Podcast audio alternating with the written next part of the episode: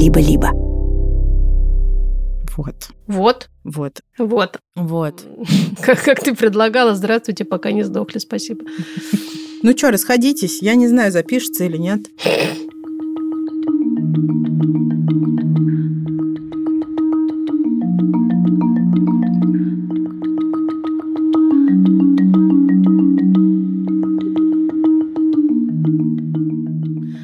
Здравствуйте, дорогие друзья. Всем привет. Говорит и не показывает Тбилиси и Любляна. А также студия «Либо-либо» и подкаст «Никакого правильно». Я Маша Карнович-Ула. Я Ксукс Красильникова, и вместе мы «Спаси и сохрани российского подкастинга». Мы долго ждали, когда нам можно будет сказать это так, чтобы не показаться совсем уж богохульными людьми. Вот время пришло. Почему? Потому что сегодня мы не говорим ни на какую сложную тему, а значит, можем всячески богохульствовать, язвить. Потому что говорим мы о нас грешницах. Почему мы грешницы? Потому что мы не святые, да? Ну, что, в общем, да, следует из определения грешниц. Мы совершенно точно не святые. Более того, можем даже перечислить несколько грехов своих. Смертных-то в смысле? Ну да, наверное, все, кроме «не убий», так или иначе. Ну, не прелюбодействуй еще. Ну, не укради тоже. Ну, про не прелюбодействуй, это такое вот, не Ну знаю. да, такое двоякое, Такое, согласна. да. А уж про жену ближнего своего я вообще молчу. Ладно, о чем этот эпизод? Этот эпизод о нас. И это очень странно, с одной стороны, что мы тут э, фигачим уже сколько там, два года, я не помню, сколько мы фигачим. Много. И при этом у нас, по большому счету, ни разу не было ничего, что было бы посвящено именно нам. То есть мы рассказываем о себе, конечно, здесь бесконечно, в разных эпизодах, отрывочно, но так, чтобы вот мы сели и такие вот, а кто мы вообще есть? А что там в наших чемоданчиках набралось? Что в наших чемоданчиках, да, с чего мы вообще взяли, что мы тут вот можем говорить, и это кому-то интересно. Но этот вопрос я все время себе задаю, у меня нет на него ответа. На него и нет ответа Исследований, как вы понимаете, сегодня не будет. никаких. Никакой академической мудрости, исключительно личный опыт. Даже войсов не будет, потому что, ну что, мы могли бы, конечно, попросить вас рассказать, как сильно вы нас любите. Но зачем нам ярмарка тщеславия? Мы не настолько еще, конечно. Грешницы. Два года вон собирались вообще о о себе поговорить, а это уж было бы совсем перегибом. Да. Короче, вы нас спрашивали, клянусь, честно спрашивали. Не так, как это обычно бывает. Чем мы занимались до подкастинга? А как прошел наш ранний материнский опыт? Вообще-то мы, конечно, обо всем об этом рассказывали, но давно. И, по всей видимости, наша аудитория слегка подрасширилась. Маша, когда предложила эту тему, сопроводила ее таким комментарием, что мы недооцениваем интересность своих персон. Давай действительно поговорим и послушаем. И, может быть, немножко дооценим. Хорошо. А вы знали, что в мире сейчас существует около 500 подходов к лечению ментальных трудностей? Это тот подсчет, который осуществили ученые. И психотерапевтических подходов из этих 500, очевидно, абсолютное большинство. И многими из этих подходов владеют специалисты из сервиса онлайн-психотерапии «Ясно». Ксукс, а в каких подходах ты работала за всю свою богатую терапевтическую жизнь? О, отличный вопрос, Мария. Сначала психоанализ три года, потом нарративная практика, не помню сколько лет, потом интегрированный подход из EMDR, нарративной практики и всяких других штук, потом КПТ третьей волны и в основном ЭКТ, терапия принятия ответственности. И сейчас я вступаю в схемотерапию. О как! Может быть, она мне наконец поможет. Смотри-ка. Ну вот я насчитала почти 500. 480 примерно ты уже попробовала. С одной стороны, конечно, осталось не так много. С другой стороны, каждая следующая попытка статистически приближает тебя к успеху. Но если вы тоже так хотите, возможно сделать это куда быстрее и куда эффективнее, чем удается мне, для вас есть сервис Ясно. Ясно, это профессиональное сообщество. Там работают опытные психологи. Их средний срок консультирования 8 лет, и туда попадают только специалисты с профильными дипломами и рекомендациями от опытных коллег. Вот так вот. Еще они проходят супервизию, то есть консультируются о своем опыте работы с клиентами, с кем-то, кто может посмотреть на это сверху и со стороны. И это очень полезно и даже считается необходимой практикой для терапевтов. А у нас есть промокод «Никакого», который дает скидку 20% на первую консультацию в Ясном. Важно, что этот промокод нужно ввести при регистрации. Ссылку дадим. А еще расскажем все самые разные важные для вас подробности в описании к этому эпизоду. Про детство в двух словах. О боже мой, этот жанр «Жизнь замечательных людей» уже меня убил. Жизнь замечательных людей с ментальными расстройствами. У нас был такой эпизод недавно. Впишем себя в этот почетный ряд. Угу, поставим себя на иконостас, ага. Ну давай, в двух словах о детстве. В двух словах. Родилась я в городе Санкт-Петербурге, моем самом любимом на свете городе. Никакой другой город так никогда и не стал таким же или хотя бы близко настолько же любимым, как Питер. Я там прожила до 13 лет, после чего меня поставили перед фактом, что мы уезжаем жить в Москву, и под «мы» подразумевалась я.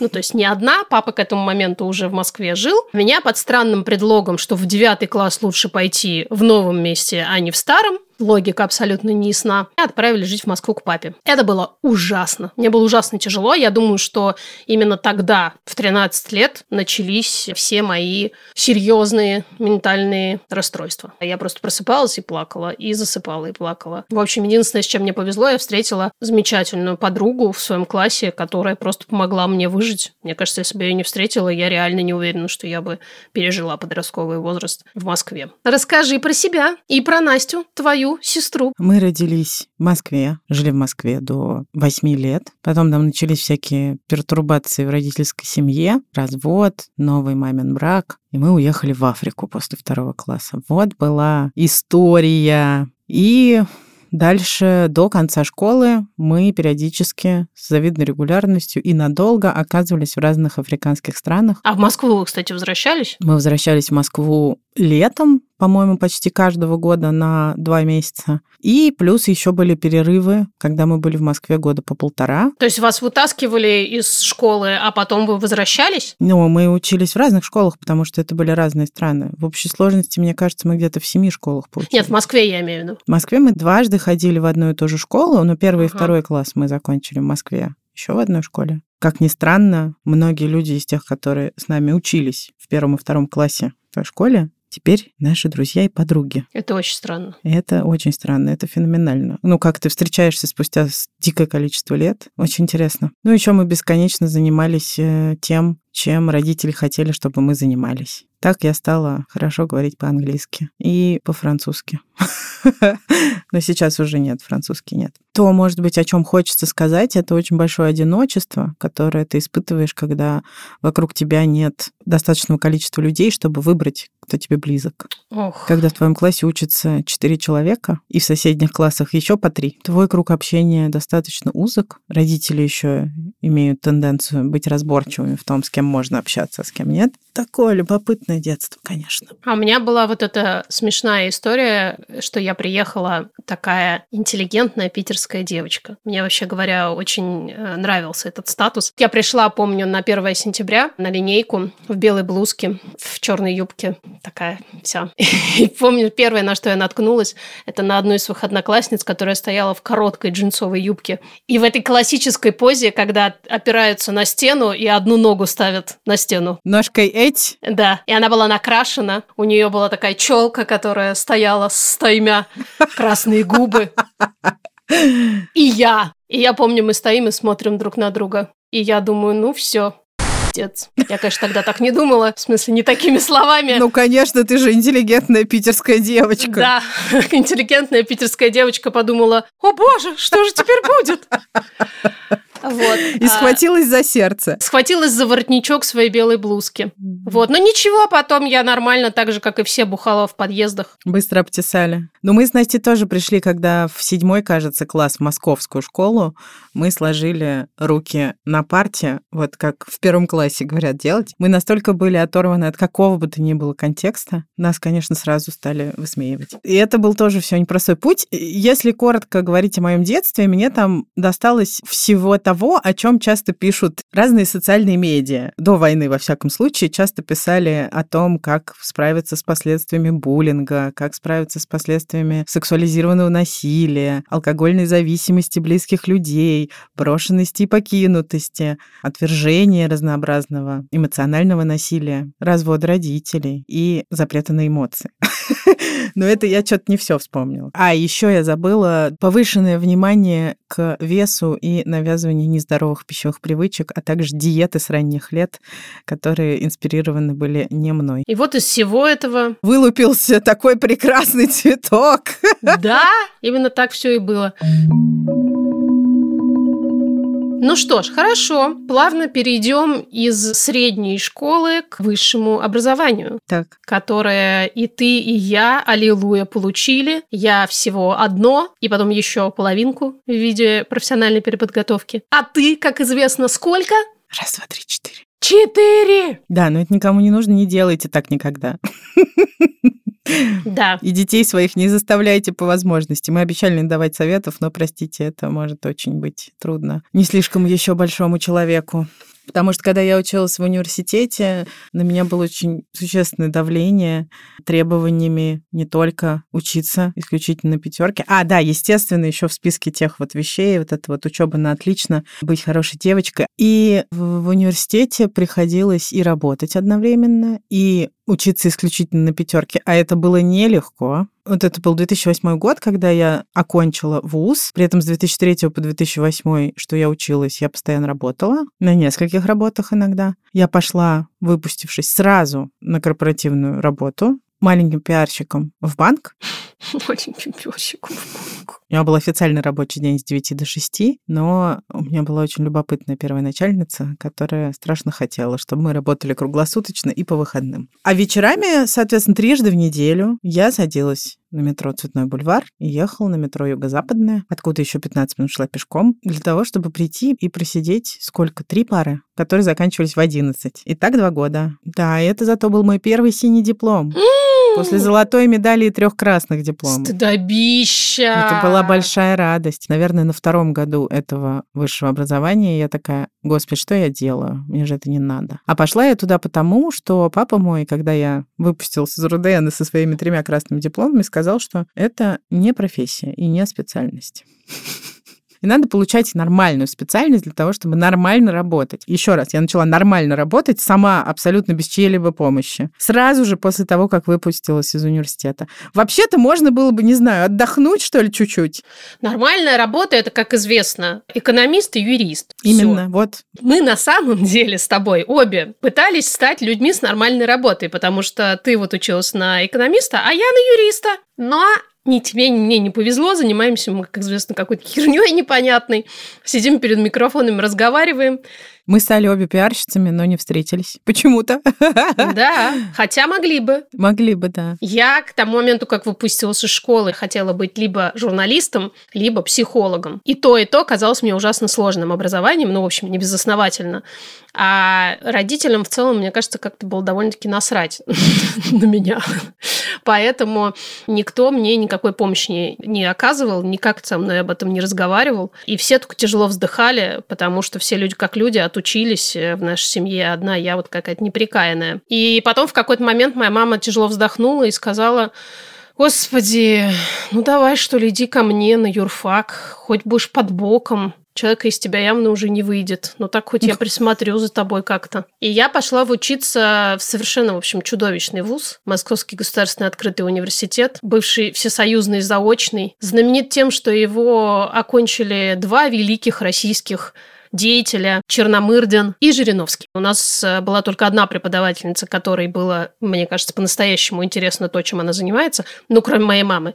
Моя мама тоже у меня преподавала, и она, безусловно, тоже великолепная преподавательница, которая очень любила свой предмет. А еще одна была преподавательница по уголовному праву. Она была страшно влюблена в свою работу, и это, собственно, отражалось на том, что получали ученики. И единственный момент, когда я почувствовала в себе снова какую-то искру интереса, было, когда я училась у нее, и когда пришло время выбирать специальность, я сказала родителям, что я хочу пойти на уголовное право, потому что это мне показалось ужасно интересным. за что немедленно получил по голове со словами, что это что, с ума что ли сошла? Это, это что такое? Это профессия, по-твоему? С уголовниками ты будешь работать? Может быть, на зону еще пойдешь? А, вот. После чего, собственно, мне было сказано, что нужно заниматься нормальной работой и, соответственно, идти на гражданское право, которое я ненавидела всей душой, ничего скучнее я не видела. А, да, за два года, по-моему, до окончания мама в очередной раз тяжело вздохнула и сказала, господи, ну все еще, она как не отставляла надежду, что из меня может что-то получиться. Ткнула в объявление, как сейчас помню, в каком-то журнале, где предлагали учиться на пиарщика. Сказала, ну вот, может быть, я даже не знаю, сюда что ли, пойдешь? И я пошла, называется профессиональная переподготовка. Но это, кстати, было довольно классно. Самые любимые лекции у меня были связаны с психологией, я неслась туда просто как на праздник. И после этого, да, я начала работать. Начала работать я в 19. Я вспомнила историю про психологию в университете. По-моему, зачет мы по ней получали. И единственное, что я оттуда помню, это задание нарисовать несуществующее животное. И когда мы нарисовали несуществующее животное и спросили, окей, что дальше с этим делать, нам нам преподавательница сказала, ну, рисовали хорошо. Ну и, и класс. Вот бы так всегда. Это очень похоже на наш с тобой опыт прохождения терапии в психоаналитическом подходе. И вот мы раскопали главную боль нашей жизни. И что теперь делать? Ну, раскопали и раскопали. Живите дальше. Да-да-да. Рассказывай про работу уже. Еще учась в университете и параллельно, соответственно, получая вот это свое дополнительное образование на пиарщика, я пошла работать с пиарщицей в Российскую ассоциацию по связям с общественностью. Ну и дальше как-то понеслась, понеслась, я работала то там, то сям, а потом абсолютно случайно я попала в мир музыкального театра. На HeadHunter я увидела вакансию, и там было написано, что нужен опыт в шоу-бизнесе, того сего. Никакого, конечно, опыта у меня не было но меня так заворожила эта вакансия, что я, возможно, впервые в жизни решила преодолеть вот это собственное сопротивление и синдром самозванца и просто попробовать. Мне кажется, это было реально впервые в жизни, возможно, в последний. И на удивление мне ответили и пригласили меня на собеседование. Собеседовал меня мой уже бывший тогда еще будущий начальник и мой большой друг. И как-то его что-то во мне зацепило, на удивление, несмотря на то, что, опять же, релевантного опыта у меня не было. И он после того, как мы поговорили в кабинете, повел меня на сцену МДМ, где тогда шел мюзикл «Кошки». И когда я оказалась на сцене, я поняла, что я пропала. Просто пропала. Знаешь, как бывает, когда ты влюбляешься и понимаешь, что все, без вариантов. И мне кажется, я готова была в целом работать бесплатно с этого момента. Серега, мой начальник, потом мне говорил, что я даже не знаю, что такое произошло, но до тебя было множество кандидатов с куда более релевантным опытом, которые подходили нам по полной программе, но что-то не кликало, а с тобой кликнуло. И так я стала заниматься мюзиклами на следующие 12 лет. Я не знала, что столько лет. Да. Очень сильно устала, дико выгорела, и я решила пойти отдохнуть в банк. Рассказываю про банку, наконец. Я удивлена, что в банке все-таки бывают такие люди, которые хотят работать круглосуточно, потому что мой план, и он сбылся, состоял ровно в том, чтобы приходить в 9.00 и уходить в 18.00. Поэтому я действительно чувствовала себя просто замечательно. Но через некоторое время у меня сменилась начальница, и она уже была не такой прекрасной, как первая. И я поняла, что я больше не могу, потому что она ужасно булила всех и представляла из себя абсолютное исчадие корпоративного ада. И удивительно, я не нашла ничего лучше, как бросить вообще нахрен все. И год я работала у своей подруги няней ее ребенка. После этого я на фрилансе занималась пиаром еще некоторое время, работала в театре опереты, а потом, выпустив свою последнюю премьеру, мюзикл Анна Каренина, я ушла из пиара навсегда. После этого несколько лет я шла, шла, шла, еще шла и еще шла к своей беременности. И когда она таки случилась, началась новая страница моей жизни. Сколько ты проработала в банках всего? Я проработала в банках с перерывом на полгода на сельскохозяйственную компанию, так что я хорошо знаю, что такое посевная и уборочная. 11 лет. Я работала в одном из своих банков без малого 5 лет. И я оттуда ушла в декрет, из которого вернулась со всеми приключениями, кажется, чуть больше, чем через год. Когда я вернулась, стала очень быстро происходить милитаризация этого банка. Он стал опорным банком Министерства обороны. До сих пор помню все это. И я такая, о-оу, мне это вообще не нравится. Я съездила, извините, в парк Патриот, увидела там столовую «Вежливые люди», и я такая, Господь, вы что вообще, что с вами происходит?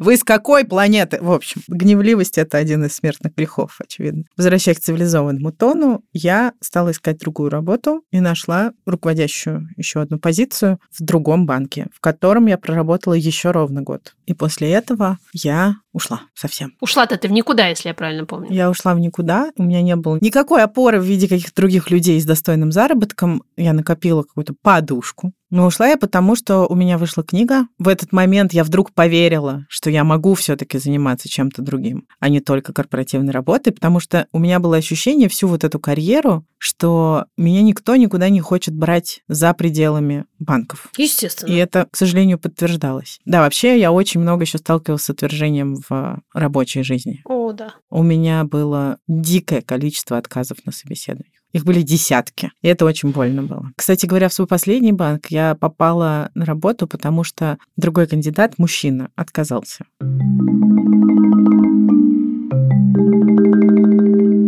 Теперь сделаем такую финтифлю. Финтифлю. Нам нужно будет рассказать, как в нашей жизни появились наши деточки и угу. что этому сопутствовало. Начинай. Сразу же после свадьбы мы с моим мужем Кириллом приступили к созданию давно желаемого мною ребенка, но путь был долг. В общей сложности у меня ушло 8 лет на то, чтобы Алёша появился на свет.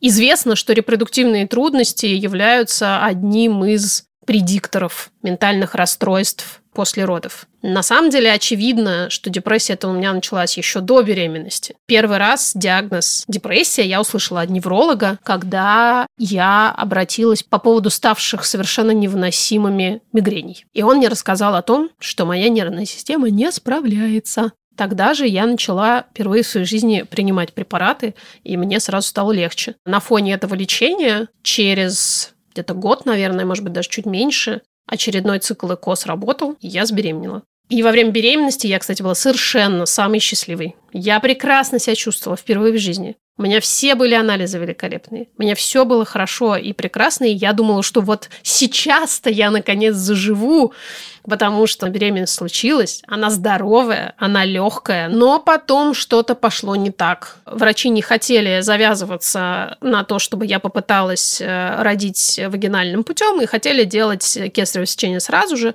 хотя, строго говоря, у меня не было для этого показаний.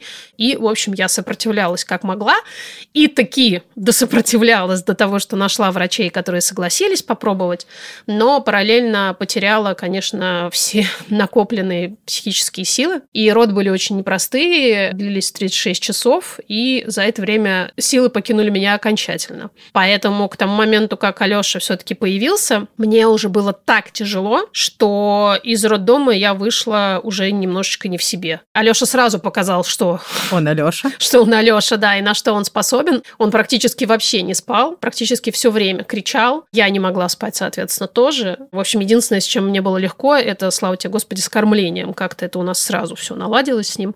А во всем остальном был какой-то просто полный ад. Но у меня ушло еще какое-то количество времени, чтобы понять, что все-таки это оно. Алеша я родила в конце августа, а в ноябре я пошла к своему первому психиатру. Саша, если ты нас слушаешь, привет. Теперь ты расскажи. Вы с Настей, значит, забеременели, как вот эти все ненавистные женщины, которые просто захотели забеременеть и забеременели, и еще и по времени подгадали, так чтобы обеим ходить с животами. Чистая правда. У меня тоже была легкая беременность. Я родила сына кесаревым путем в начале декабря 2016 года. И сразу же оказалась, видимо, в эпизоде депрессии. Но, конечно, тогда ничего об этом не понимала. И если коротко, то через две недели после очень проявленных суицидальных намерений и отсутствие в течение этих двух недель сна практически полностью и аппетита, когда я не могла в себя впихнуть больше одной дольки мандарина в день, я укатила в психбольницу. И с незначительными перерывами провела там полгода. Это был масштабный по всем параметрам депрессивный эпизод, от которого меня лечили тяжелыми лекарствами, и с которого началась моя жизнь психоактивистки, потому что моя подруга Настя Чуковская, тогда тогда мне сказала, слушай, ну что ты просто так лежишь в своей психушке? Давай пиши, что ли, об этом. Я такая, ну ладно. Послюнила карандашик, открыла тетрадку. Ну, почти, да. Я читала там палату номер шесть. Казалось, что это очень... Естественно. Что же еще? Стильно, да. А потом, тоже, опять же, благодаря Насте, я книжку выпустила. Написала я ее более-менее сама, с двумя редакторками. И это оказалась первая в России книжка о послеродовой депрессии. Недавно мы выяснили, что я забыла ее название. Но называется она «Не просто устала». И в общем... Год назад я записывала ее аудиоверсию, и тогда мне пришлось впервые ее прочитать. Понравилось? И я, пон... да, и я поняла, что она в принципе ничего. Что в случае Ксуксы это просто высшая оценка собственной деятельности. А, и тогда я стала сравнительно медийной достаточно быстро и очень много получала разнообразного отклика от людей. Было много тех, кто мне был благодарен, и очень много тех, кто был зол на меня и предлагал мне все-таки выйти в окно. Спасибо, да. мы рассмотрим ваше предложение и вернемся к вам в течение трех рабочих дней. Угу. И вот я была среди тех, кто был страшно благодарен Ксении Николаевне за то, что она написала эту книгу. Здесь небольшой реверс. Когда я была беременна Алёшей, я прочитала какую-то статью на тему беременности и родов, и там был комментарий Даши Уткиной, было написано «Дарья Уткина Доула». Я подумала, ого, это что такое? Полезла изучать и узнала, что вот существуют такие люди. Полезла изучать дальше, нашла, что Даша проводит курсы подготовки к родам, и мы с Кириллом туда отправились. И так наши пути пересеклись не только с Дашей, но и, как ни странно, с Ксуксой. Обе мы вступили в сообщество, которое создала Даша под названием «Бережно к себе» в Фейсбуке, закрытую группу. И в какой-то момент я увидела пост Даши о том, что выходит книга одной из участниц группы, ее зовут Ксения Красильникова, она написала первую на русском языке книгу о послеродовой депрессии. И тут я такая, опа, это ж, во-первых, мне надо прочитать, мать, а во-вторых, ну надо же, какая цаца, а? Краля. Скажите, пожалуйста, какая цаца? Книгу написала, а? И когда книга вышла, прочитала, как сейчас помню, за одну ночь. И на следующее же утро настрочила к Сусе сообщение со слезами, соплями, своей историей и рассказом о том, как сильно я восхищаюсь ее опытом. Она была очень нежна и тепла в ответ. И это было очень приятно, потому что, естественно, это же была уже серьезная женщина, писательница, а я просто девочка с той стороны экрана, которая очень сильно страдала, с одной стороны, а с другой стороны восхищалась. И именно потому, что она была нежна ко мне и приветлива, в какой-то момент я набралась наглости и в ответ на сообщение к Суксе о том, что вот она уволилась в никуда, и теперь у нее есть свободное время, и она готова встречаться с людьми. Я сейчас думаю вообще, в каком состоянии надо было написать такой пост. Я вообще боюсь людей. Но зная тебя сейчас, я поражена, честно говоря. Видимо, это было божье провидение. Или гипомания. Или она. Одно из двух. И я написала, ну что самое удивительное, Ксукса написала мне в ответ. Ой, Маш, ну come on. И мы встретились, и сразу же полюбили друг друга, правда? Не знаю, я тебя полюбила сразу. Я тебя тоже, ну, конечно же. Мы, наверное, после этого мы поговорили, обсудили миллион планов э, на светлое будущее, в смысле, хотелось mm-hmm. бы делать вот это, хотелось бы делать то. Я первый раз услышала слово подкасты от тебя, и я помню, говорю, а это вообще где слушают? И я помню, как ты мне говоришь, а вот такой фиолетовенький микрофон у тебя там уже преустановлен в айфоне. Я говорю, да ладно, вот что это оказывается. А я все время думала, почему эту херню удалить нельзя. Реально, мы бы не построили индустрию, если бы эту херню можно было удалить. Ты понимаешь? Да, и, видимо, после этого мы в какой-то момент списались все и решили, что нам надо строить светлое будущее. И там было, помню, довольно много желающих, а на встречу в итоге пришли только ты, я и Даша. И светлое будущее начало строиться нашими шестью руками. Да, и так и строилось оно два года. Пока не развалилось, как это часто бывает со светлым будущим. Ну, светлое будущее, конечно, рухнуло.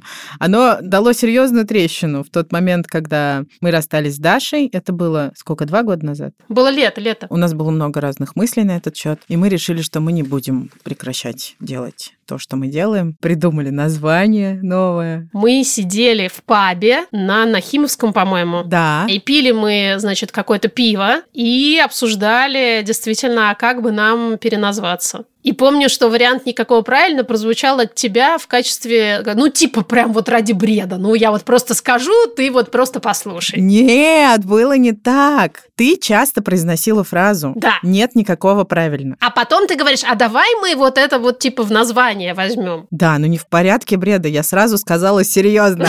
Я сказала, просто убираем «нет» для того, чтобы не было трех слов, одновременно с этим, чтобы оно выглядело достаточно, ну, с такой ноткой скандальности. Как будто его придумала нейросеть. Да-да, как известно.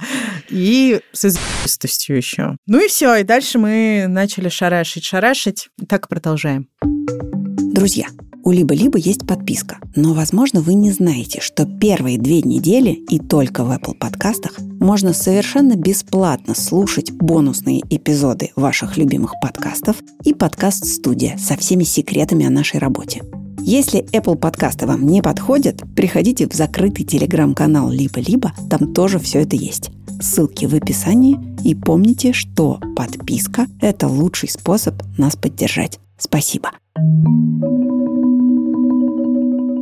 Дальше мы продолжали работать, любить друг друга. Я жила в Машиной квартире. Не там же, где жила я. Нет, не дома у Маши, но Машину квартиру я снимала. И, ну, как-то строили свою жизнь. Светлое настоящее. Вообще это было хорошо все. Мы виделись минимум раз в неделю, Да. встречались в студии либо-либо, записывали эпизоды, обнимались, иногда ходили куда-то завтракать или обедать. А потом случился великий разлом, началась война. Это были очень странные дни, минуты, недели. У меня случилось в какой-то момент странная обездвиженность, я практически не могла шевелиться. Я помню. А у тебя была паническая А атака. у меня была паническая атака.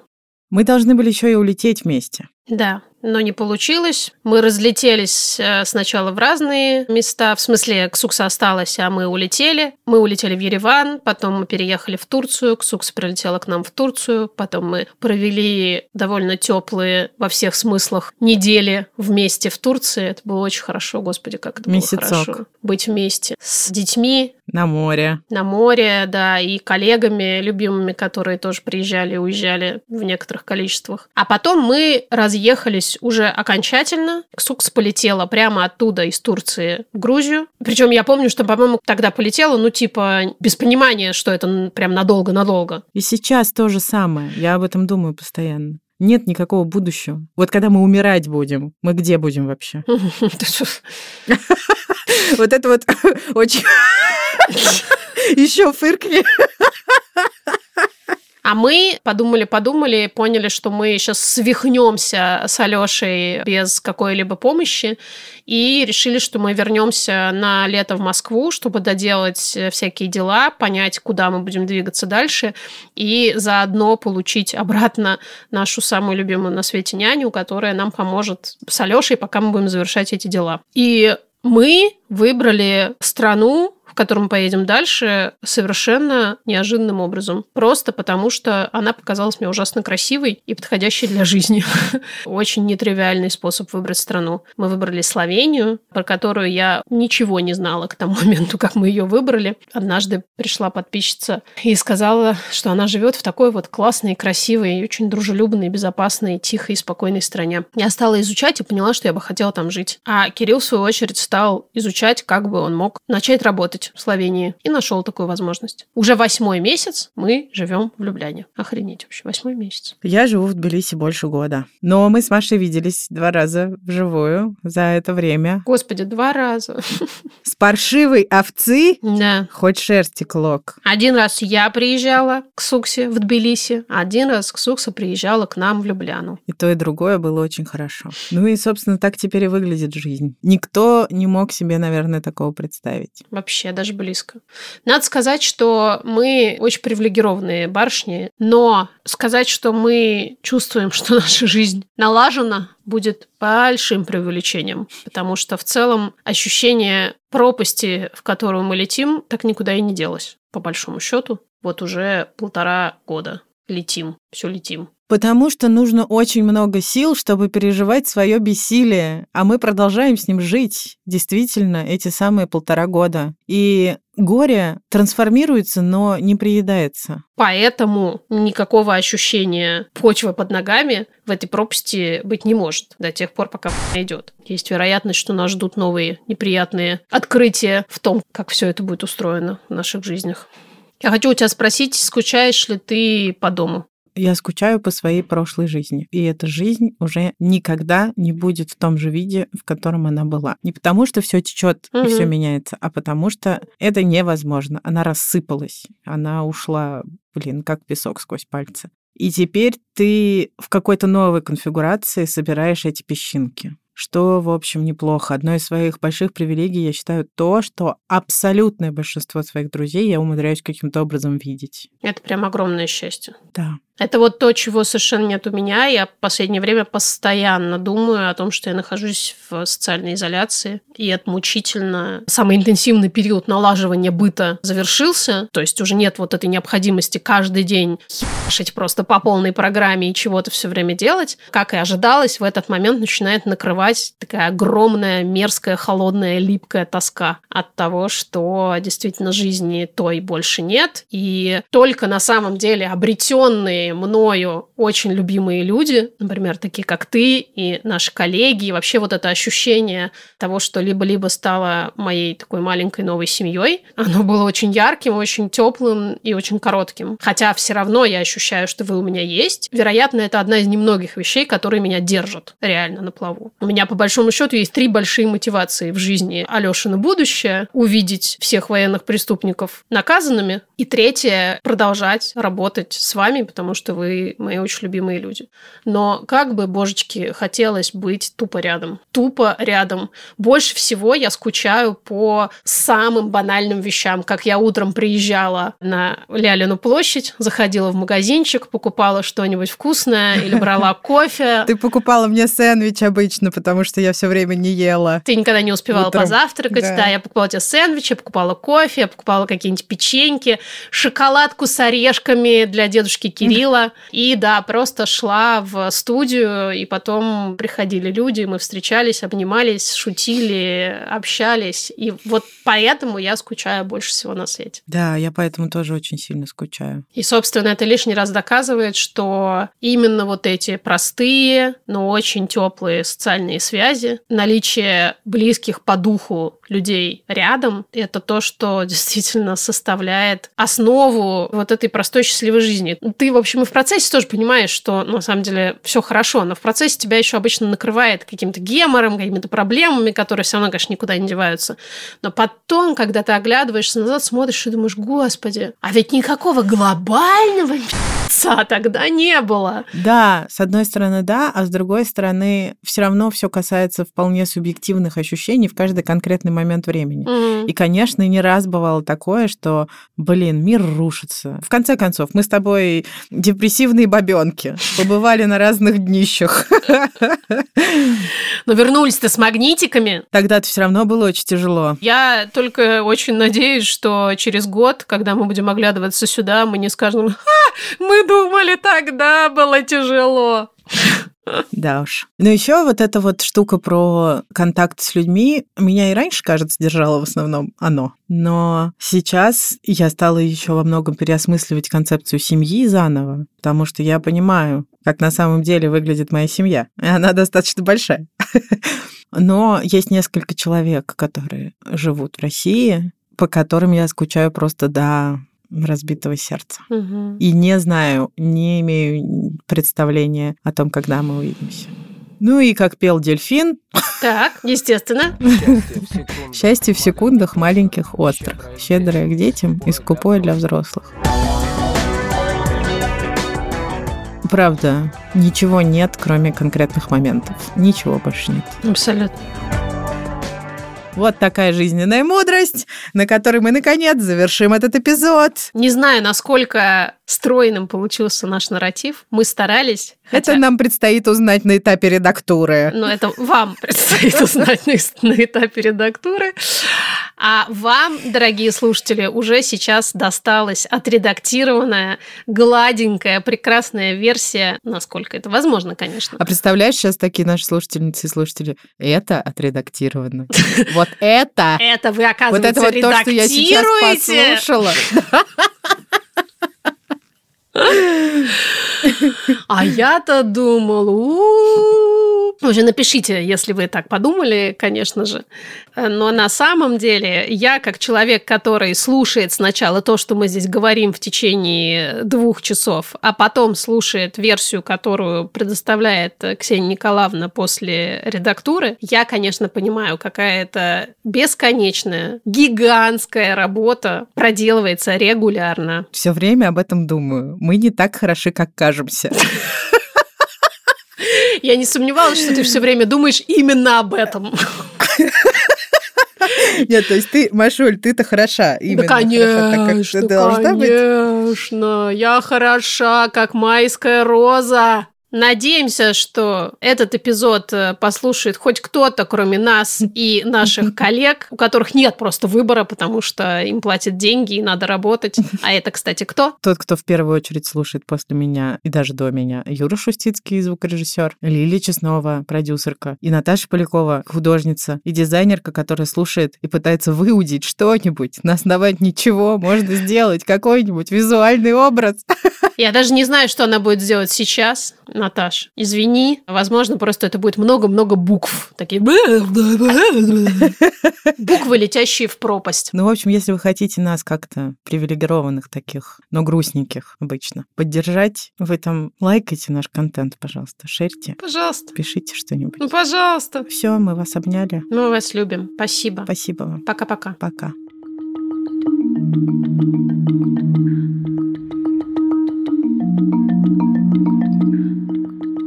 Все выглядит, как будто его нет, как писал классик. Маятник качнулся, а это как бы как, как существительное из этого сделать?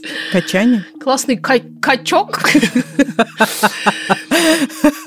У тебя бывает такое, что мерзко чешется нос? Конечно, да. We're only human.